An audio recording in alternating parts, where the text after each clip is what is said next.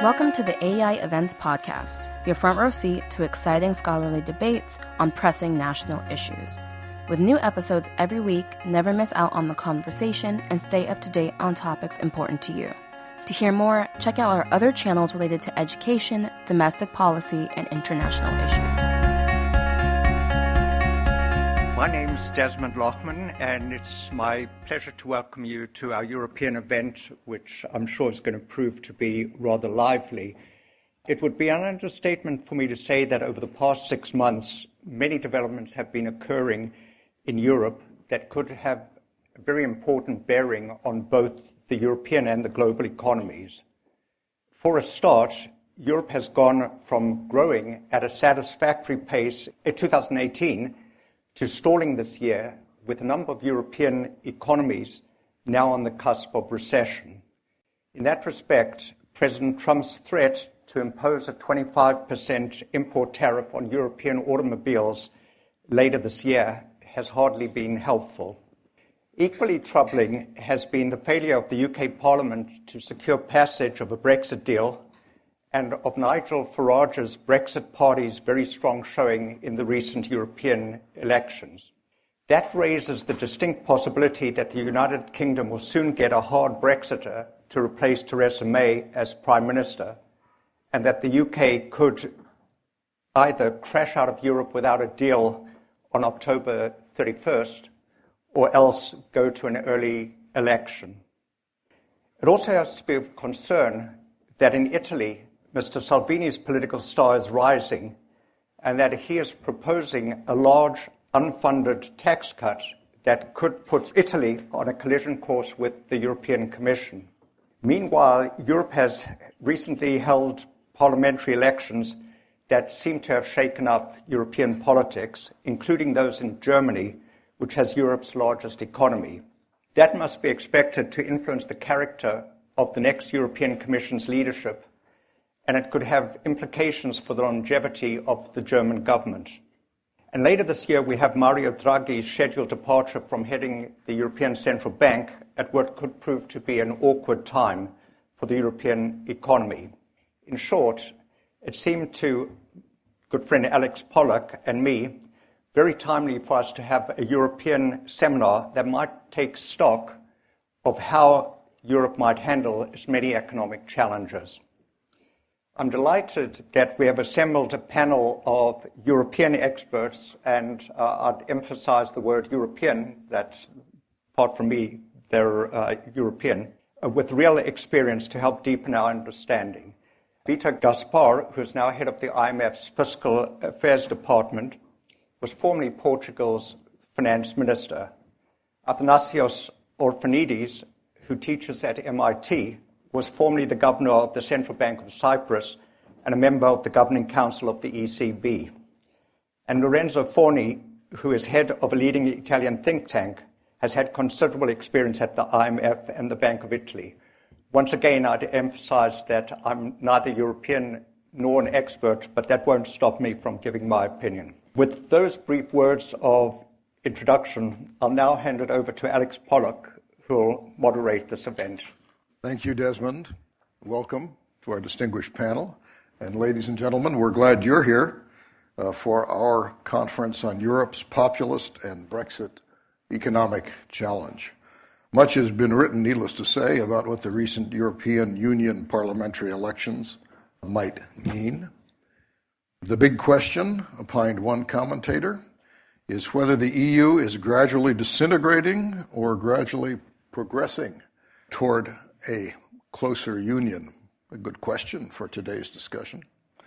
Another commentator suggested that the euro has proved to be a golden cage and that Italy exemplifies the central problem of its monetary union. Another good issue.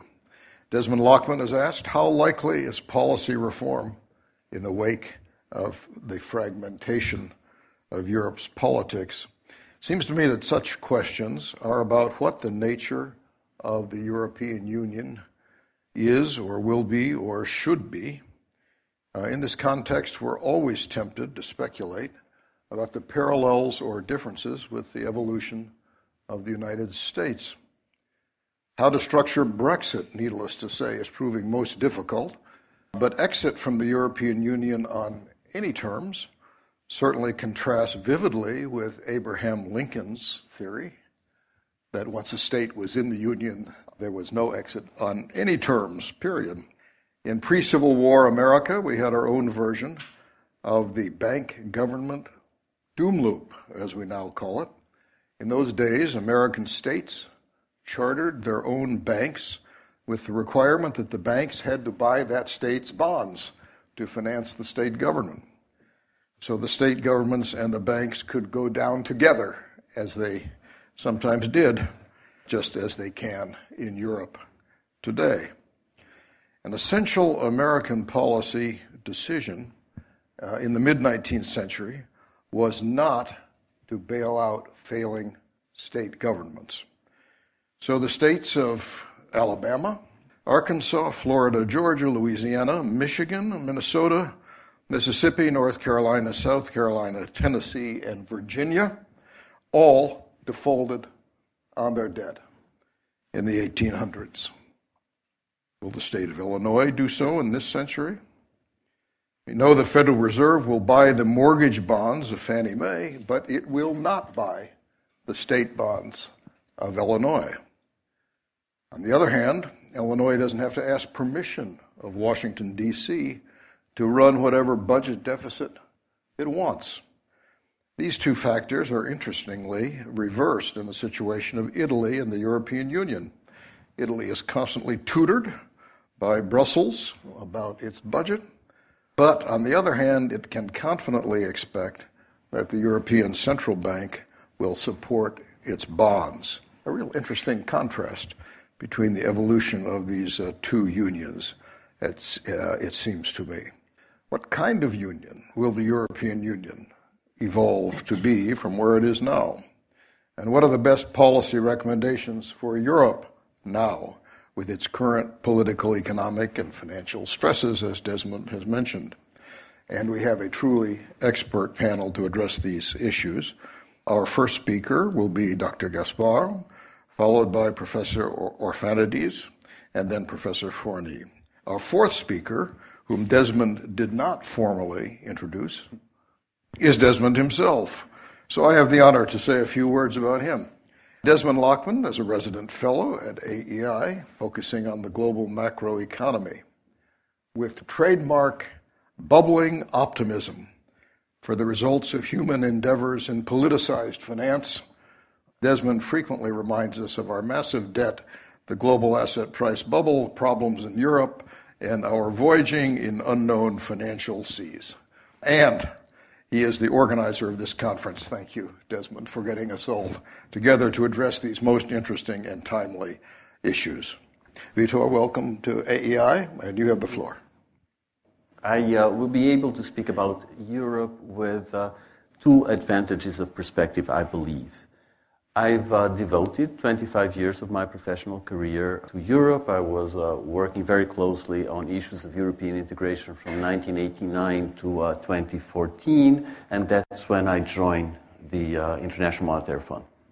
From that point onward, my view has been uh, global, and honestly, I have not been following uh, developments in Europe as closely as before.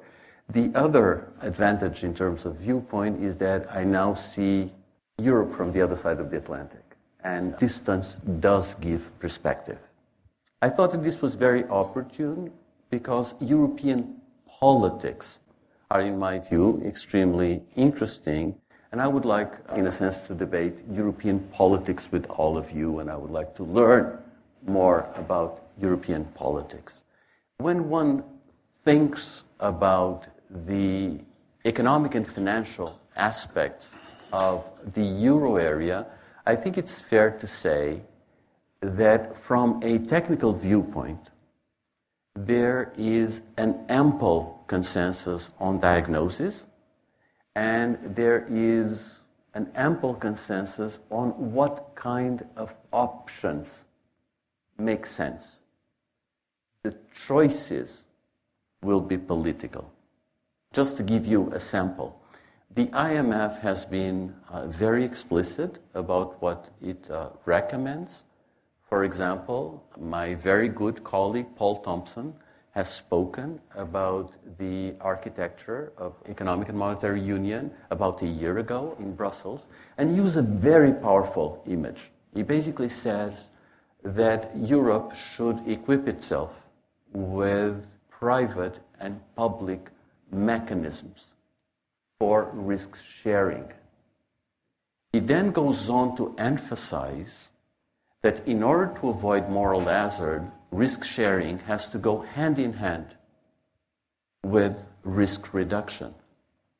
And then he makes a point of political realism. He says, many members, many participating countries in the euro area will not accept risk sharing without risk reduction. The elements that the IMF has been putting forward as crucial for the architecture are a banking union, and progress has been made, for example, the single supervisory mechanism, but a lot remains to be done. For example, a European deposit insurance scheme.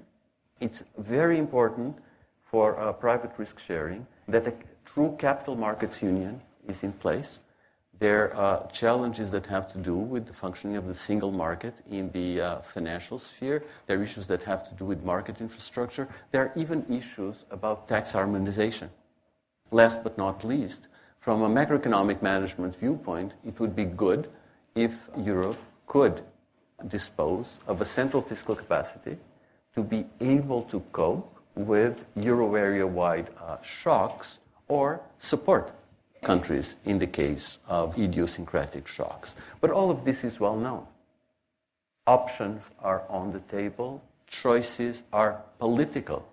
Now, I thought that the survey done by the European Council of Foreign Relations about attitudes of Europeans towards their own government at the national level and the European government was very telling of all the people polled, only 24% believed that the political system worked well, both at the national and at European level. Only the Danes believe so with an absolute majority, but you have relative majorities, for example, in Germany as well. 38% of Europeans do not believe that the political system works well, either at the national or at the European level. And you see that the numbers are very high in countries like, say, Greece or Italy. So there, there is clearly a challenge. Interestingly enough, and perhaps even paradoxically, most Europeans are of the view that their country benefits from membership in the European Union. Not only is the balance of the opinion favorable to EU membership, the degree of positive balance has gone up in almost all countries. And in terms of uh, balance of opinion, the only country that is below the 50% line happens to be Italy. The participation of voters, both in national parliamentary elections and European parliamentary elections, is trending down. It's actually trending down, or has been trending down, more for European elections than for national parliamentary elections. But the last European parliamentary election is an exception. There was quite a substantial increase in voter participation and that is something which is remarkable. When David and I were discussing this presentation, one of the things that we wanted to make sure is that we had our views on record before the elections so that we would not be, in a sense, re engineer uh, an explanation. And so, what you have is two things. One, the share of the two largest political families in Europe in the seats in the European Parliament. The two largest political families in Europe are the European People's Party, EPP, and the Socialists. Typically, they dominated, they used to dominate the European Parliament. They had a very large majority together. And in these latest elections, they have come below 50% of members of parliament. At the same time, during this period, the representation of populist parties has increased. We just took a definition of populism from uh, the literature. It's from two professors from Harvard, Norris and Inglehart, and we applied it mechanically. We just wanted to have something that would give us a view. And what you see is that the populists are almost as numerous in terms of European parliamentarians as the largest political families in Europe. And you see something else. The prediction from Politico and the outturn are virtually identical from a qualitative viewpoint. What you have in the European Parliament is that you have much more fragmentation than before. So at this point in time, most political analysts believe that one needs a coalition with four groups of parties to have a decisive majority that is actually able to get things done. That is much harder to find than a coalition of two. Uh, you have this increase in the populists, and you do have an increase in some new political formations like En Marche in France, and the Greens have performed very well across Europe. I speak of political tsunamis because in many countries, political systems have been changing in a fundamental way. What you see in France, if you compare the two European Parliament elections, is that the Socialist Party has lost about half of its members of parliament. La République en Marche has started as a new party and it's at the top of the representation. The Rassemblement National, National Rally, has uh, won both the European elections in 2014 and the European elections in 2019 in France. But if we go to the detail, La République en Marche started extremely strong, but the showing in the European elections is substantially lower than their showing in the national parliamentary elections. I could give you the example of the rise and fall of the socialists in Italy. I could speak about the change in the um, uh, Greek political system. Many examples could be given across Europe. Germany has in Europe been at the center of Europe uh, geographically and politically since the start of the European Union. The strength in terms of population, in terms of economy, in terms of finance of Germany puts it squarely at the heart of Europe. The polar opposite of Germany at this point in time is, to my mind, Italy. And what do we see in terms of populism in Germany and Italy? When you compare 2014 and 2019, the map of Germany looks very much the same, and populism is concentrated in the eastern landers, in the eastern part of uh, Germany, while Italy, well, Italy has become populist. We have one exception up there in the north. Is this a coincidence? Well, not really. What we see is that there is quite a sharp contrast between the economic performance measured in terms of GDP per capita for Germany and for Italy. We have there the United States and Japan for comparison. I'm depicting GDP per capita in purchasing power parity in percentage of the average of advanced economies. So the, the lines are very flat. But there's very interesting research by Luigi Guiso and some co authors that is going to come out as a Brookings paper very soon. And they show that the support for populism in uh, Western Europe is strongly correlated with exposure to the shock of globalization, and Italy is at the top of the distribution, and constraints on macroeconomic policies associated with uh, euro area uh, participation. And again, Italy scores very highly. How does this leave us? Well, Jean Monnet has uh, written in his memoirs and is reproducing a very well known speech that he gave that Europe will be built in crisis, and the way the institutional structure of Europe will look like will be the sum of the responses to this crisis. Now, if you see it from that viewpoint, with so many uh, crises in the recent past, uh, they're not only economic and financial. Migration, terrorism do qualify from a political viewpoint, they're actually uh, more salient.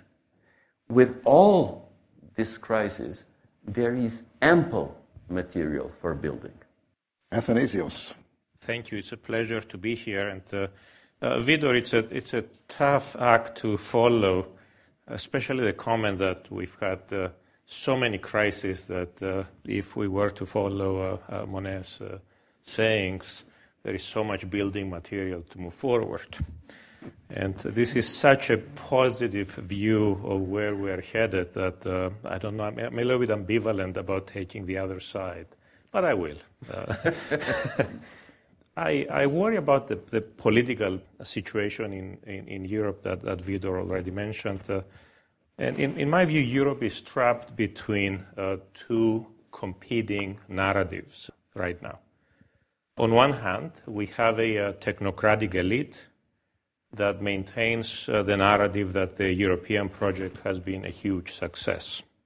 The abysmal uh, economic performance of the past decade, Vitor showed just Italy, but uh, actually, with the exception of Germany, the euro area has, has performed abysmally uh, in the, in the past decade, is considered to be a temporary uh, aberration Indeed, in this narrative, the only problem is uh, populist uh, indiscipline. And in some member states uh, of Europe, especially in the euro area, uh, the population is misguided. It votes for governments that are no good. And then the job of the elites in Brussels and Frankfurt is to see how they can engineer kicking them out, replace them with better governments that are going to move the project ahead. And given the supposed benevolence of the technocrats in Brussels and Frankfurt, we should all support this, and eventually, through the crisis, we are going to see uh, better days. There is another narrative, on the, on the other hand, that a growing fraction of the population in a growing number of countries, as was shown by the polls and the so called uh, increase in populism that Vitor showed, that recognize that the prescriptions advocated by the technocratic uh, elites in Brussels and Frankfurt don't seem to be serving the needs of the people in these member states. In this alternative narrative, the elites in Brussels and Frankfurt don't appear to be acting in the best interest of Europe as a whole they appear to be acting as if they were more or less captured by you know, a couple of member states. So their, their prescriptions are just perfect for one or two member states, but not for the rest. And with a growing appreciation that this is not a club of equals, this is a club in which some member states are at a huge disadvantage, according to these narratives, uh, they need to kick out parties that used to be the mainstream parties of the past, they need to elect governments that will truly represent the interests uh, of the citizens uh, of their countries, even though those governments may be called populists by, uh, by foreigners and may be disliked by the elites in, in Brussels and Frankfurt. And, and it's a gamble. Uh, should you vote for a government that, with some probability, will at least uh, protect the interests uh, of of the population in the country, even though they may create problems and frictions with, uh, with Brussels and, uh, and Frankfurt. And this is the other narrative that, that we see uh, in part in the polling data. Now, there is an advantage in Europeans looking at Europe from this side of the Atlantic, as, as, as Vitor pointed out. Uh, I think it gives us a little bit more clarity and we can dis- disassociate with, with ourselves with, uh, with any of the multiple narratives that are there. I've highlighted two. Now, in my view, there is an element of truth in both of these narratives. I'm not going to discuss uh, which may be better or worse, but there is a dichotomy in that the people representing these, these two views don't seem to be directly talking with each other. And in my view, this is creating uh, tensions and is leading to the risk of the disintegration of the European project. And I'm not optimistic, um, and I'm not nearly as optimistic as, as Vitor is, uh, is this on this point. So Alex asked one of the key questions that, in my view, is, is behind the current troubles. Um, has the euro proven to be a golden cage? I think this is a critical question because, in, in my view, many of the multiple crises that we have seen over the past decade, including the migration crisis and Brexit, originate in the uh, mismanagement of the euro crisis. Once people in different member states in the euro area saw that the rules were not enforced the same way for all member states. Policy in Brussels and Frankfurt is not designed to benefit all states in an equal manner with respect to the euro area. They started asking questions about other policies. And once we realized that Europe isn't really working the way it was advertised as equal states with institutions working in the interest of all, people are suspicious of the response to any other problem, the migration problem, and of course, the British being rational people, as a people, they are rational. They say, do we really want to be in this club that is so dysfunctional in so many other ways that is giving us the Brexit? So, in my view, if we want to have any hope of moving forward we need to go back and ask the question are the elites in Brussels and Frankfurt who are, in effect, driving the agenda, those are the, the groups of people who are supposed to drive Europe forward through crisis in the, in the framework that we mentioned before, are they even acknowledging the problem? Or are we still in this situation of an alcoholic who, years after being an alcoholic, still refuses to acknowledge the problem. And my, my concern with Europe today is that when it comes to the main institutions in Europe, in Brussels and in Frankfurt, we are still, unfortunately, in the denial phase of the, uh, of the problem. And I worry quite a bit about this, because one of the questions we were asked to ponder about is well, suppose we, uh, we have another downturn in Europe, some, some economic shock. Desmond mentioned trade, for example. We could easily see small shocks in the global economy that requires, for once, the correct response to sustain the euro area economy.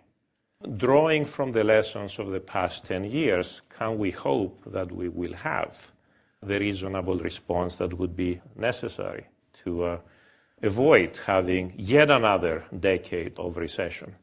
And I worry quite a bit about whether we would have the correct response in Europe because the elites in Europe have not yet acknowledged what has gone wrong over the past 10 years. And if one is refusing to acknowledge the flaws in the management of the euro crisis, simple things, for example, that in the aftermath of the global financial crisis, in Europe, fiscal policy ended up being too tight. I think, in retrospect, from this side of the Atlantic, this is obvious. In Europe, this is still incredibly difficult to acknowledge. Or again, looking at, at, at, the euro area from this side of the Atlantic, monetary policy has been too tight. This would seem obvious from this side of the Atlantic. The ECB, before the crisis started, with inflation and inflation expectations very nicely anchored around just below 2%. The last five, six years, the ECB has been driving core inflation in the euro area to just 1%. A few months ago, stopped expansionary policies despite the fact that uh, it's nowhere close to its, to its objective. So again, I look at these flawed policies over the past 10 years and, and I wonder what probability would they give that we would have reasonable policies going forward if we still have not acknowledged the problems of the recent past. And let me say a word about Italy. I believe every single speaker so far has mentioned Italy, and I expect Lorenzo will mention Italy as well, so I might, I might as well. And, and, and in, in my view, the fact that the euro has been a disaster is something that should be acknowledged, and Italy is the perfect example to make the case. Italy is a rich country that, in my view, should not have had the problems it has right now, with its debt being considered almost junk, effectively, even though it's a rich country with a government that it's not perfect. Nobody's perfect. Nobody's perfect but it's a government that has been running primary surpluses year in, year out for the past 20 years. So if we're in an environment where the global safe interest rate is effectively 0%, how can a government that had been running for 20 years primary surpluses be considered as a government that is facing debt trouble? What's causing that? I give this to you as an example. Now, Vitor showed Japan as another example. Of course, we all know if you're looking at a country that should have been considered somewhat more risky in terms of its fiscal policy, that should have been Japan, uh, with a uh, debt to GDP ratio over 200%, and a country that has been running primary deficits uh, consistently for the past several years. They have improved policy quite a bit. Now their primary deficit is down to about minus 3%, as opposed to minus 8%, if I recall, a few years ago. But again, compare this with Italy, a country that has been running surpluses all the time. Why is Italy a risky country, and why is Italy facing these troubles? And as Alex pointed out, constantly being I don't know what the right word is, let's say encouraged by the technocrats in Brussels and, and, and, and, and, Frankfurt uh, to correct its, its ways and adopt further austerity, even though austerity is the last thing the Italian economy needs. If one looks at subpar aggregate demand and inflation rates, core inflation in Italy, just to give you an idea, core inflation has been running at below 1% for, for several years which by any measure of macroeconomic management, if near 2% is your price stability objective, is evidence of inadequate, massively aggregate demand. So what's going on? Well, this is an example showing us again the mismanagement of the euro crisis and the fact that uh, policies in Europe are not designed in the benefit of Europe at all. The only reason Italy's debt is considered risky as opposed to Japan's debt today is because Italy doesn't really have a central bank that represents its interest. If the Bank of Japan is dealing with the Japanese government the same way that the ECB is dealing with the Italian government, then I fear that Japanese debt would not be considered safe and it would not be trading at negative interest rates today. Had the ECB been acting in the best interest of the euro area as a whole, and had the ECB been operating with procedures that would be equitable for all member states of the euro area, Italy, being a rich country that had been running primary surpluses for all these years, would not have been in trouble, and Italian debt would have been considered safe, and the debt to GDP ratio in Italy would have been declining consistently over the past several years. This is just an illustration of the problems we are facing. I'm not going to go more into that. What I'm going to point out is that if we want to hope for uh, improvement in Europe, and if we want to hope that the disintegration can be avoided, and that the path highlighted by, uh, by Vitor, following the footsteps and the vision of, uh, of Monnet, will be followed, we need to have European institutions that actually start behaving the way uh, Monnet would have expected them to behave. If they continue to behave the way they have been behaving in the past decade and denying obvious flaws, then I don't think we have much reason to be optimistic. Thank you. Lorenzo. Good afternoon to everybody. Uh, thanks, Desmond, for organizing this, and Alex for chairing. Thanks for having me. Since I work in Italy, and since Italy has been mentioned many times, to focus my initial remarks on Italy. Let me tell you first, while you know Athanasios and Vitor were talking, I was thinking why Italy joined the euro. I mean, because at the end of the day, you want to go back and and understand, you know, the past to understand uh, the future. And Italy joined the euro because in the 80s, basically public finance were out of control. Public debt basically doubled over about 15 years. Inflation was very high. The Bank of Italy was unable really to uh, rein on inflation because the fiscal dominance, basically.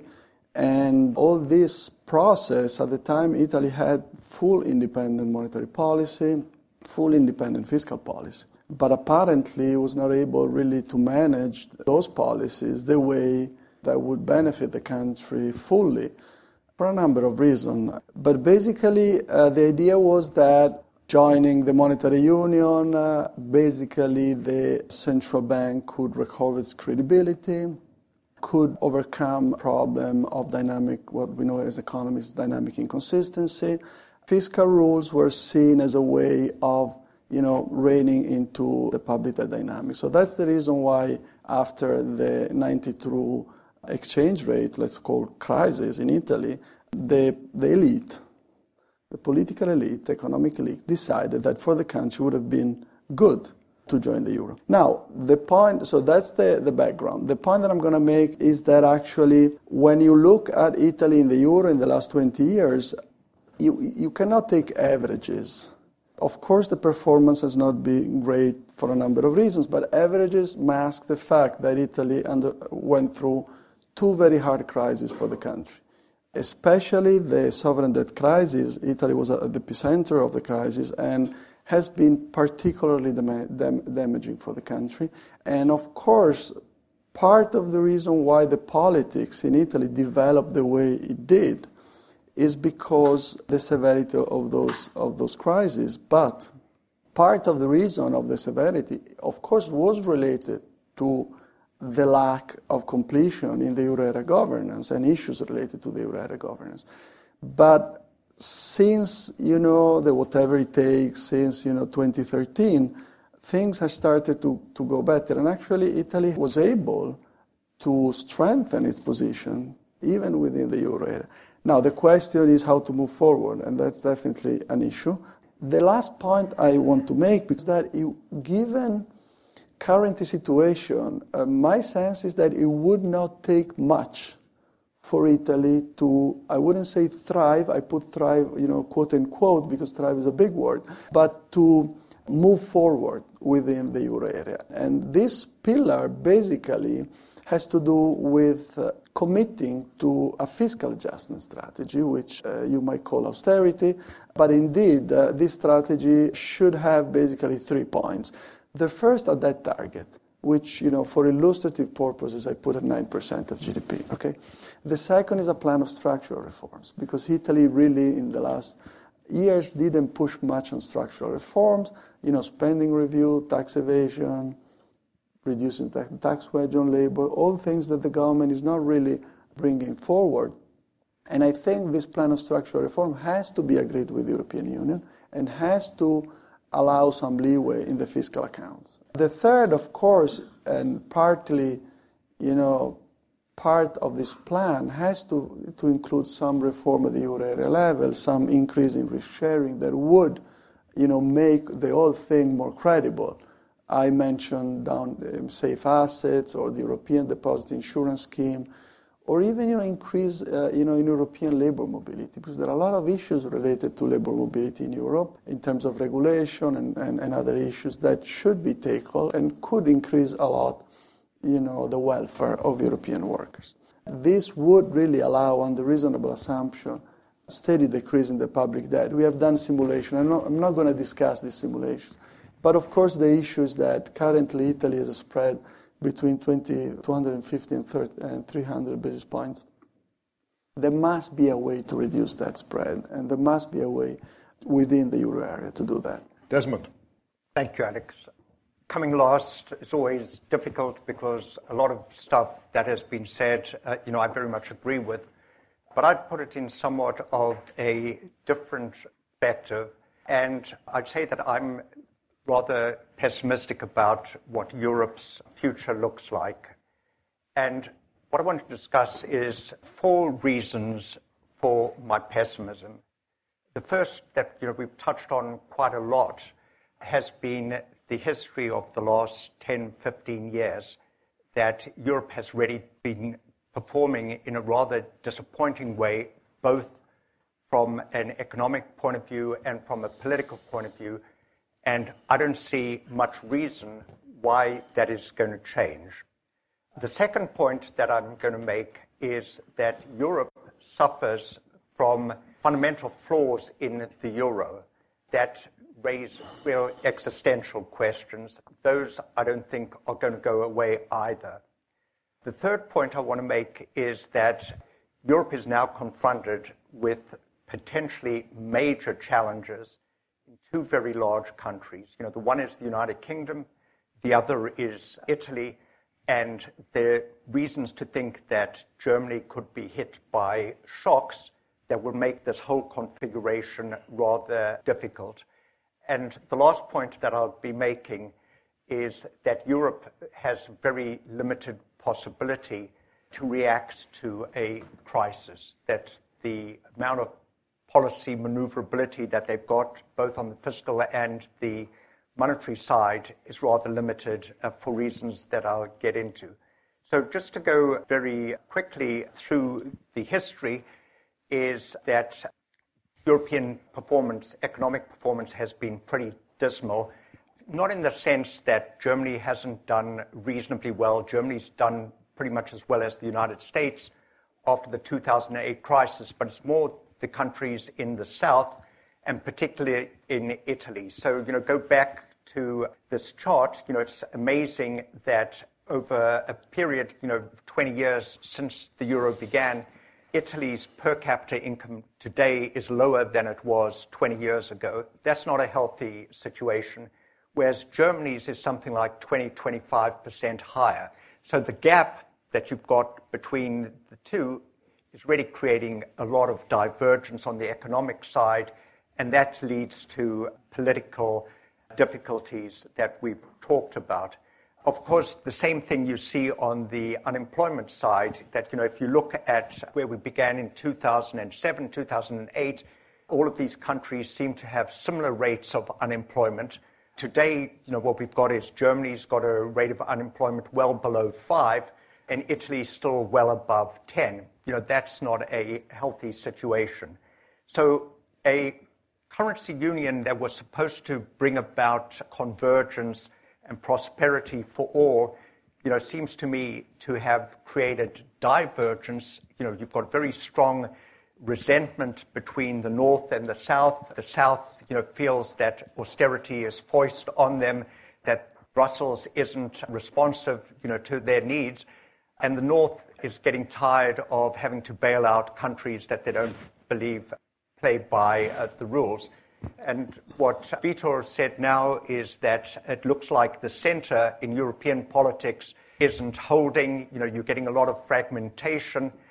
And I would just say that in the recent European parliamentary election result, you know, while it wasn't as bad as people expect, in fact, it was better in some respects on average, three countries that really counted, really the result was rather alarming. Thinking of Nigel Farage in the United Kingdom, you know, totally decimating the Tory party, you know, totally shaking up British politics, determining where Brexit is headed in Italy, you have Salvini, who's now got the bit between his teeth. The supposed Giudia member in the coalition is now the senior member, and he'll be driving economic policy going forward. And he's got certain strange ideas about how to deal with Italy's crisis. And then Germany, you know, the center uh, collapses, that you've got Mrs. Merkel's coalition now looks in trouble, and that might be problematic if Europe gets into crisis. So bad politics also makes uh, reform uh, difficult. So, so much for the history, you know, and I think that the past could be a prologue to the future. Uh, you know, which doesn't lead me to be too optimistic. The more important point that I want to make is that the euro is fundamentally flawed. And how I think it's flawed is that one should never have had two countries in a currency union that have got totally different productivity performances, differences in terms of how to structurally reform their economy. And what I'm thinking of is Italy and Germany. You know that so what you see is this chart is just showing unit labor costs in the different countries. So if you take a look at Italy, Italy is some 30% above, it's lost 30% of competitiveness to the other countries in Europe. That is something that I don't see any reason why that is going to change going forward. You know, in fact, it gets worse, and that to me underlies the very weak performance of Italy relative to a more competitive country like Germany.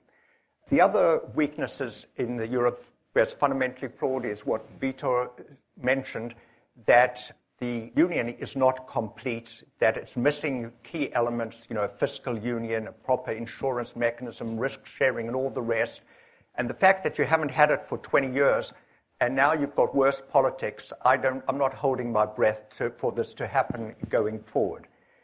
The other thing that I think is a flaw in the euro is that you've got a country that is at the center of the system that totally believes in balancing its budget under all circumstances. And in fact, there's a constitutional amendment that requires them to have a structural balance in their accounts. So it means that you have a government that Germany is limited in what it does in terms of downturns. You know, so you really need them to expand in the downturn, to use their fiscal space to get things going. Germany insists on doing that. I mean, it causes other problems with the United States. That is the counterpart of Germany running a very big current account surplus, you know, which can lead to import tariffs coming on Germany later on. Those are fundamental flaws that I think make it difficult to see how things correct. Let me go to the third point that I want to make and just say that there really are major challenges for Europe going forward. You know, the first, you know, and I think that that is the most dangerous challenge going forward is Italy. And it's a question that Italy really now has the highest debt level to GDP than it has in the past 150 years. So they don't really have much room. If the Italian economy, for any reason, goes into recession and they can't get out of recession, their whole debt situation really becomes very problematic. Italy has been enjoying a period in which the ECB has been buying its bonds, in which global liquidity conditions were really terrific. As soon as that changes, you're then going to get the spreads widening that Lorenzo mentioned, and then Italy gets into very bad debt dynamics.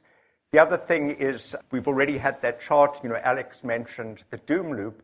Italy doesn't only have very high debt, but it's got a government that, so I say it's got a banking system that is holding something like 10% of its assets in terms of Italian government bonds. So as those spreads go up, the capital of those banks get eroded, those banks can't lend, you know, it just adds to that negative debt loop in which Italy finds itself. So Italy, I'll just remind you, is the third largest member of the Eurozone. It's the country that has got the third largest sovereign bond market in the world. So we're talking about $2.5 trillion of bonds. If things go wrong in Italy, that is not good news for either the European economy or for the global economy. And what gives me pause right now is that as Italy is slowing, Salvini is talking about needing to give Italy a fiscal shock. You know, don't we just go to a flat tax cut? Don't we do what President Trump did in the United States? Never mind the high debt. Never mind that the debt dynamics is bad. Never mind that foreign bondholders are already getting skittish. Don't we just have a fiscal stimulus here of something like one and a half points of GDP, to me, that looks like you're inviting a trouble relatively soon. The other thing I would want to point out is in the United Kingdom, we've got now a situation particularly with Farage having won that election, it seems to me that there are really only two possibilities in the UK right now. The one, you know, which seems to come as news to people in the United Kingdom is they're not in control of whether they have a hard Brexit or they don't have a hard Brexit. If they don't agree to the deal by the deadline, the default position is they have a hard Brexit since you're going to be getting a hard Brexiter, the Tories are going to have to elect a hard Brexiter to replace Theresa May. Otherwise, they're going to be completely destroyed by Nigel Farage. So, with a hard Brexiter at the helm in the UK, the only way that the UK is not going to crash out of Europe is if somehow Parliament restrains them and forces a general election. But that raises the prospect that Jeremy Corbyn gets into power, which is another negative for the United Kingdom. Just in terms of the United Kingdom crashing out of Europe, most of the estimates that I see, you know, whether it's from the Bank of England, whether it's from the OECD, whether it's from the IMF, you're talking about the United Kingdom economy getting hit by a decline of anywhere between 6, 7, 8% of GDP over an 18 month period we're talking about the fifth largest economy in uh, the world.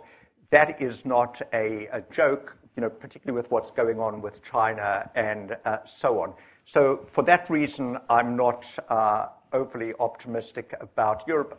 This chart is just showing that even already now, the past two and a half years since the referendum, the black line at the bottom is UK investment.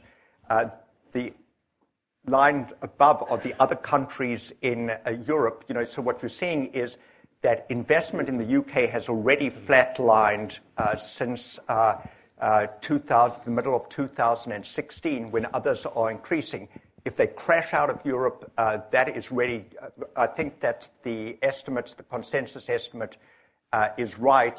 That that'll be a huge shock to Europe, and it'll be a shock to maybe it's not a shock to the overall European economy, uh, but certainly a country that's as precarious as Italy, the last thing that they can afford is a shock in a major country uh, that can be uh, the uh, tipping point. The question I would just say about Germany is that Germany is a highly export dependent economy. You know, so this is really the third leg. We're talking about roughly half of their GDP. So Germany can hardly afford to have the United States in a trade war with China that is slowing China down. That explains a lot of the slowdown in the German economy. If that gets worse, Germany is going to be really hit hard by closure of its export markets in Asia. And then what we've got is our president, in his wisdom, is thinking that it would be a good idea to put a 25% tariff on European automobiles and Japanese automobiles. So if he does follow through on that, that's another risk. So I'm seeing that there are three major risks Italy, United Kingdom, and Germany. That doesn't give me much uh, room for optimism. The last point I'd just make is that in terms of policy response, you know, what we've got is we've got Germany that doesn't want to use its fiscal space. That's a problem, you know, if you have another European downturn.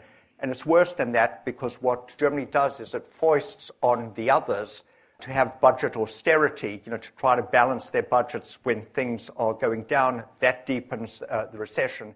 And I needn't say that European Central Bank is starting from very low interest rates. They don't have much room on the interest rate side, you know, and I'm not sure that, you know, if we get uh, a German at the head of the central bank, that they'll have much enthusiasm to further increase the size of the European balance sheet. That is where I stand on Europe. Thanks for listening to the AEI Events Podcast. You can find new episodes each week on your favorite podcast apps. Please remember to subscribe and leave a review. We'll see you next week.